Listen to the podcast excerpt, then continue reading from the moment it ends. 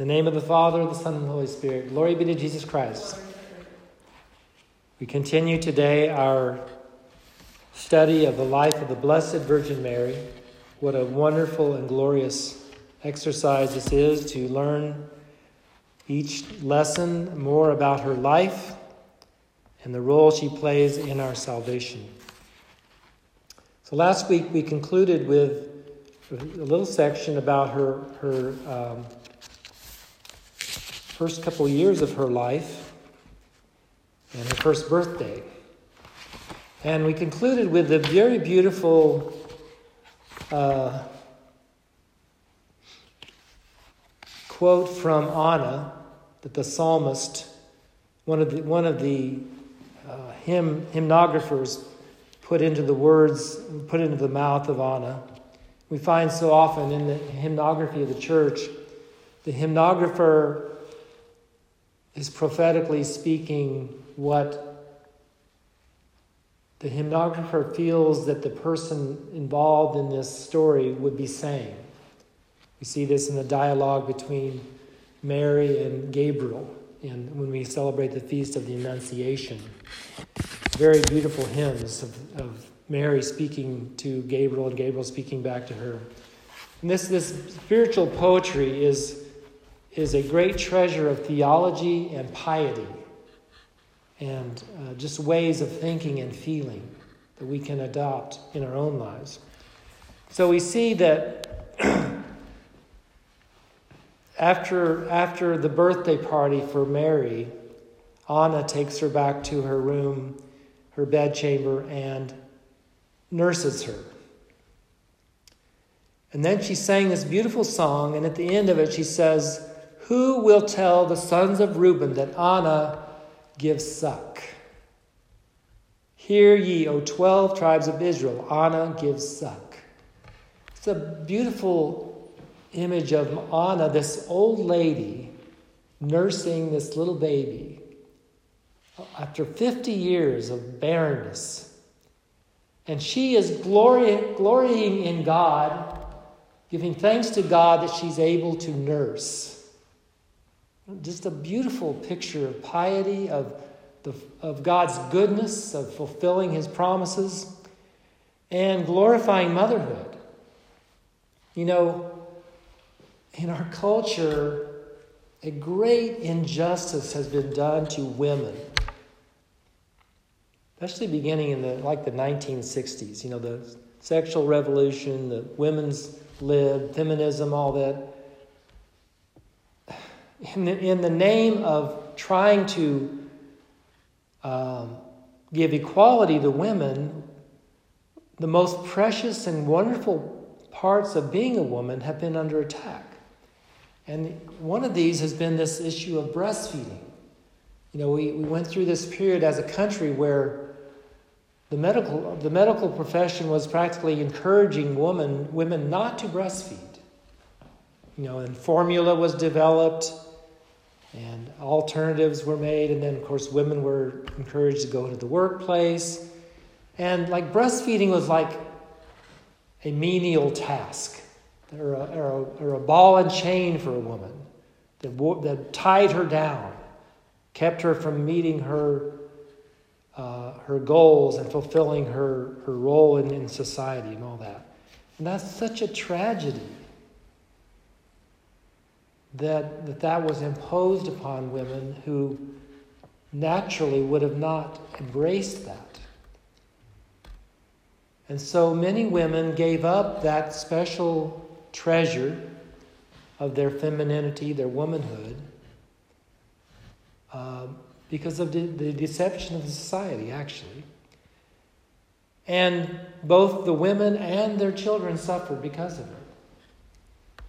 Now, in our present age, you will find that most doctors and most health agencies, and like the W I C pro- program, Women, Infants, and Children program, are encouraging women to breastfeed, expressing the, the health benefits and and all of the advantages, and encouraging young young mothers, especially those in, from low low income families, to breastfeed. Well, why is this? Is it because morally they've changed their minds and they've regretted the mistake they made? No, it's science. The science has, has caught up with them. And they know from studies after study after study that children are healthier, women are healthier, families are healthier if a woman breastfeeds. So thanks be to God for science. Because if you really do believe in science and, and follow the science, it will always lead you back to God. The science will always lead us to the truth. And when we find the truth, we'll always find God. As Orthodox Christians, we are not afraid of science.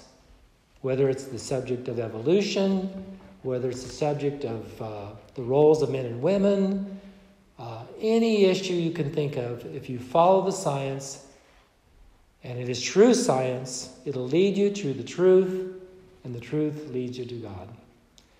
So I just wanted to make a little aside as we as we talk about the first couple years of Mary's life, to talk about this aspect of, of her childhood. She was bathed in holiness her whole life. Even within the womb, even within the womb, Mary was raised in an environment of holiness by godly, pious parents. Even within the womb, she was probably exposed to the chanting of the Psalms, the keeping of the evening prayers, the morning prayers, the, the uh, services in the temple. And then in her infancy, she was surrounded by good companions, virgin other virgin uh, young women who cared for her and helped helped Anna to care for her. And then she was nursed, and she was taken to the breast by Anna. And we find at the end of this section about Her, her first birthday that Anna is rejoicing that she is nursing Mary. And she is proclaiming to the twelve tribes of Israel, Anna is nursing Mary. Anna gives suck. So then we come to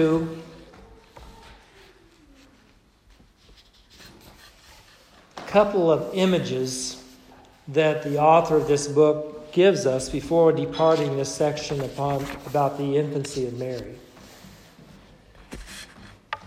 Two of those two images are, one of the images is Jacob's ladder. Many objects have been regarded as types of the Virgin and have been depicted in the iconography of Orthodox churches. Analogies and interpretations of this kind abound also in the liturgy, hymnography, and homilies of the church.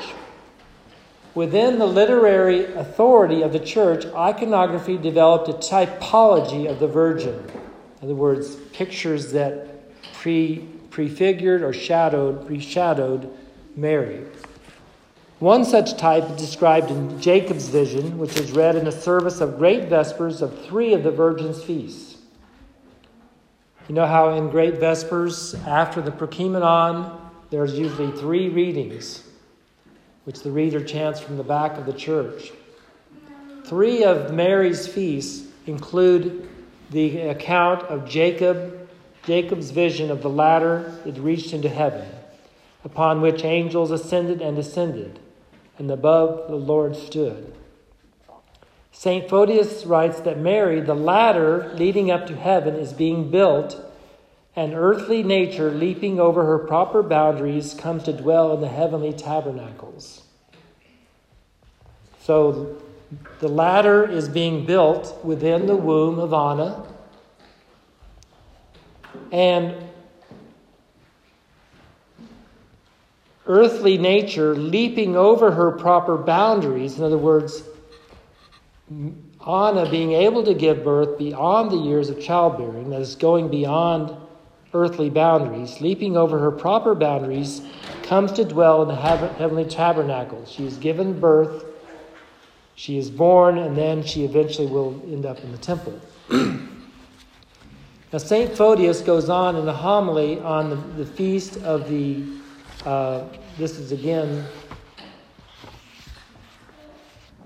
explains that after God had bestowed on man the enjoyment and mastery over everything in the garden, it was meet for him who was entrusted with so great authority to be disciplined and trained with some command.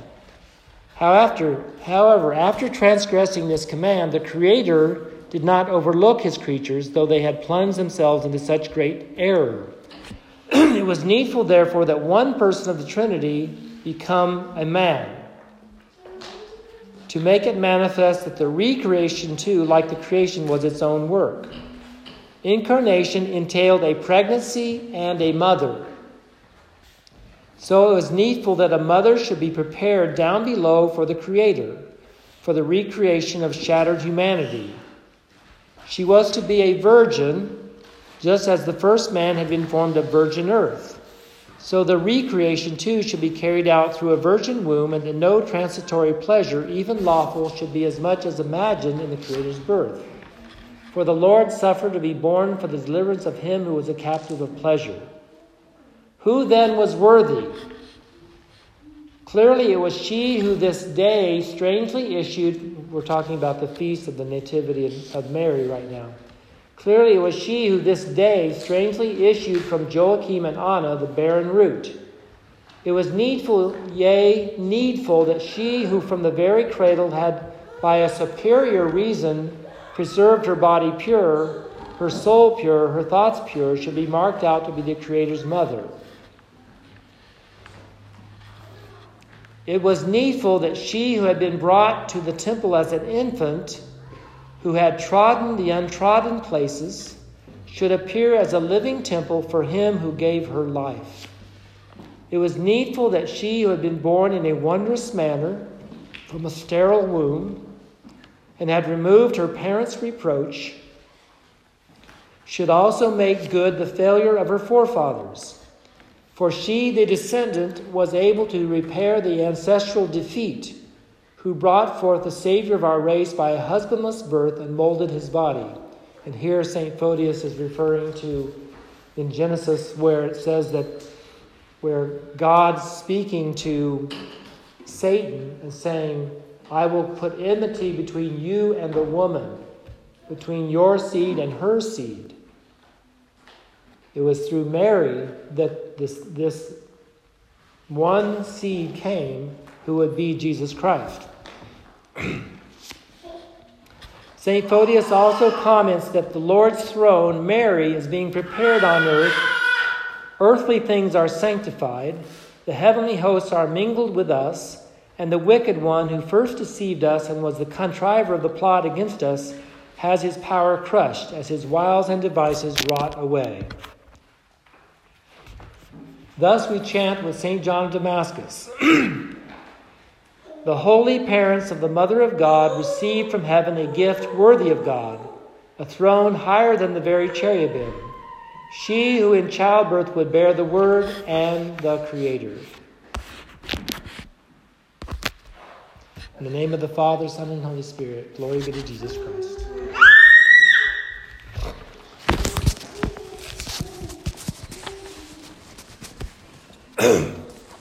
Rejoice, O most holy Virgin Mary, ever merciful Theotokos.